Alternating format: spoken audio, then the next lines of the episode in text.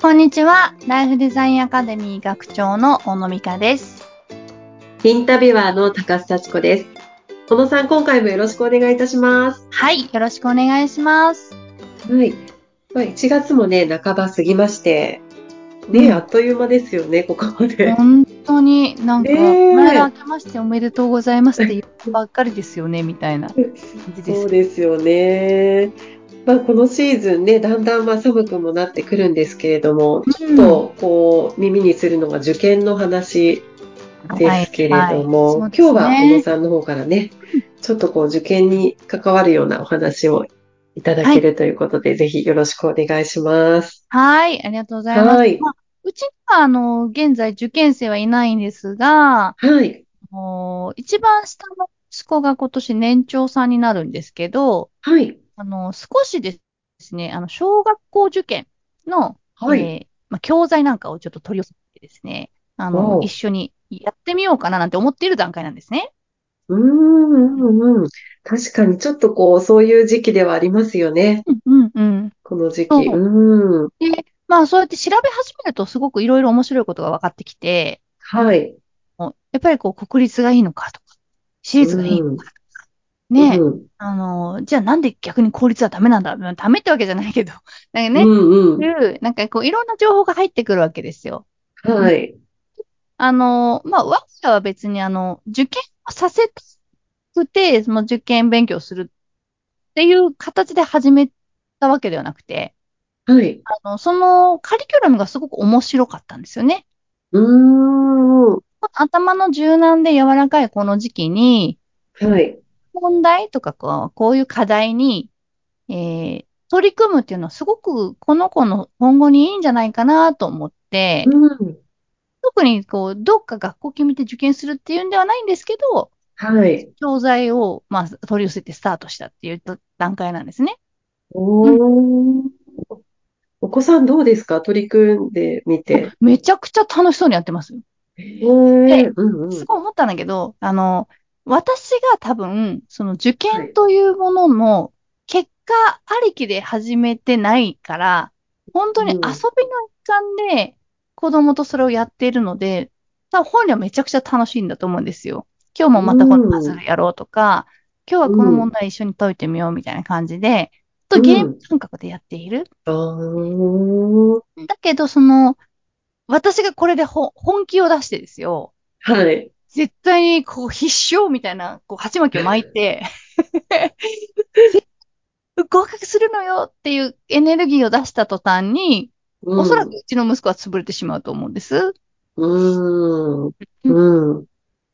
やっぱりその子供たちって、こう親からこう来るエネルギーみたいなものに、すごく翻弄されるし、なんかこう影響を受けているので、なんかその、プレッシャーに多分ずっと耐えてね、受験しているんじゃないかな。特に小さい子供たちなんかは特にですよね。はい。大きくなって、本当に中学受験とか高校受験になってくると、本人もね、それが、こう、やりたいことがあったりとか、目指すものがあったりで頑張ってるっていうこともあったりすると思うんですけど、でもいずれにしてもどの世代でも、自分、いくら頑張ったところで、誰かの基準でね、合格、不合格を決められるっていう、そういう、なんていうのかな、辛さみたいな。そうなの、みんな経験していくわけですよね。今は、日本という国そのものが、大人でも、やっぱり何か、誰かの評価、基軸で、自分が優劣をつけられて、評価をされるっていうような世の中だから、ずっとついて回ることなのかもしれないんですけど、なんかこう、受験を通して私は学べることっていくつかあるなと思ってるんですけど、希望な学校に行けたという成功体験。で、もう一つは反対にすごい頑張ったのにうまくいかなかったみたいな、理不尽な部分だったりとか、そういうのも体験できると思うんですよ。そうですよね。こう自分の意思ではどうにもならないことですもんね。だからそれを、ね、本人がいくら受験したいって言ったって、親がいいよって言わなければそれは進まないことなので、うん、やっぱりこう、親としてもそこに乗っていたりするわけですよね、子供が受験をする。はい。うん。うん、なので、まあ、親も、ある程度、どんなに頑張っても、やっぱりうまくいかないことがあるっていう、大前提を、うん忘れないことがすごく大事で、うん。うん。だから、うまくいかないのは、あんたのせいだってなってしまうと、はい。逃げ口がなくなっちゃうんですね、子供たちね。うん。こう、一生懸命な親御さんほど、やっぱりどうしても結果が気になってしまうという方もね、多いとは思うんですけれどもね。そこにまでの家庭の子供の様子とかね。うん。そういうところをちょっとこう、いいところ見つけてあげたりできればいいですけどね。本当にそうです。なんか私はその子供たちとこう、ね、今日の気持ちはどうみたいな、こう学童とかフリースクールの活動を通して、そういうこう心がどうなのかっていう触れ合いをずっとしてきているので、まあ余計、その、うまくいくいかないっていうのは、それはもう時のいたずらもあれば、なんかね、タイミングとか縁とかもやっぱりあって、100%自分の思い通りにはならない。でそもそも、蓋を開けたら私たちが生まれてくるのだって、思い通りに生まれてきているわけではないじゃないですか。時期とか、はい、親御さんも男の子が欲しかったとか女の子が欲しかったとかいろいろあるし、この時期に欲しかったとか、この時期はね、ちょっと大変だったとかいろいろあるけど、選べない。それが人生の始まりなのに、はい、やっぱりその望んだことが当たり前のように選べるわけではなくて、そこを受験という私はイベントとかアトラクションだと思ってるんですけど、そして体験をするためにね、今こうやって時間を使って頑張っているみたいな風に思えると、まあ親がですよ。だからうまくいかなかったねと、まあこれからね合格判定が出たりするタイミングだったりすると思うんですけど、はい。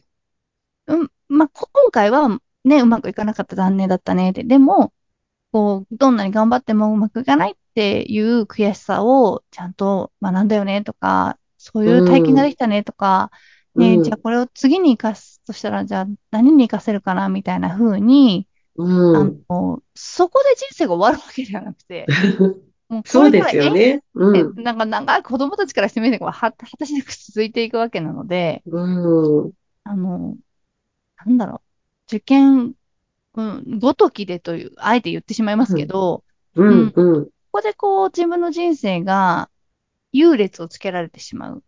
その、なんていうんだろうな、結果優劣はあると思うんですけど、それが人生の優劣になってはいけないと思うんですよね。結果こうだったけど、でもあなたは素晴らしいんだよっていうことを、やっぱどれだけ周りの大人が言ってあげられるかどうかっていうのが、子供の心を歪めずに、ね、悔しさをいっぱい感じたらいいと思うんだけど、それが自分の人格否定みたいな感じになってしまうと、もう本当に辛いと思うんですよ。一番頑張ってるのは子供だったりするのでね。そうですね。で、またもしご縁がなかったら、一番辛いのもお子さんですもんね。本当に本当に。だからそのレッテルを、なんかこう、一番身近にいる親ができるだけ張らずに、何を得たかっていう。その得られなかったことではなく、合格は得られなかったけど、じゃあ代わりに何を得たんだろうっていうところに目を向けて入ると、ね、結果行った場所で子供はすごく伸び伸びと、自分は今何を得てるんだろうみたいなところでですね、すべてを経験に変えていけたりするんじゃないかなって。ので、はい。まあ、一気一憂時期ではありますけどね。まあ、私なんか、高校落ちたら働けって言われてたんで、それもありかなとか思いながら、なんとかかんとかね、こう滑り込みましたけど。でもなんかこう、思い詰めないで、ね、なんか、こう、小野さんみたいに親御さんも、ちょっと一丁やってみるか、ぐらいな、こう、気持ちで。いや、これね、結果力になったら、私がきついなと思ったんですよ。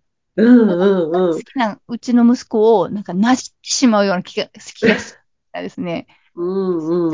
こう、本意ではないううん。ん。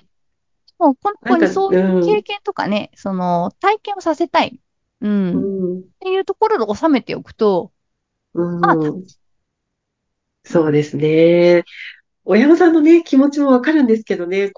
教材とか塾とかそにうそうおそう金もかかそってるう。し、できうれん。ば合格してほしいってういう気ん。持うちん。も、もう子供のためを思そっうてそのう。ね、気持本当に、ち本なん当でわに。かるんですけれどうも、ん、ちうょっん。とね、もしこれからなんかいろいろな結果うがね、ん。各家庭であると思うので、その受験の体験から得られるものを少うしね、ん。考えてみはい。て、そして声かけをね、しうん、てういん。ただけたらうんね、いいですね。本当に本当に。だから、ご夫婦でね、そこも足並みをはい。揃えつつ、うん、もし万が一、もちろん信じてるけど、もし万うがん、一ご縁がなかったという結果だったときに、うん。あなたは何を得たのよねって言うかっていう。そこも作戦を立てていただけるとね、う子供のん、心がやっぱりね、救われうていん。きますから。はい。そうですね。一番近くで見てるご家族がね、そういううん。声かけしてくれたら、お子そさうんも一そ番嬉しいですよう。ね。頑張ってる姿見てもらえうん。てたんだっていうのが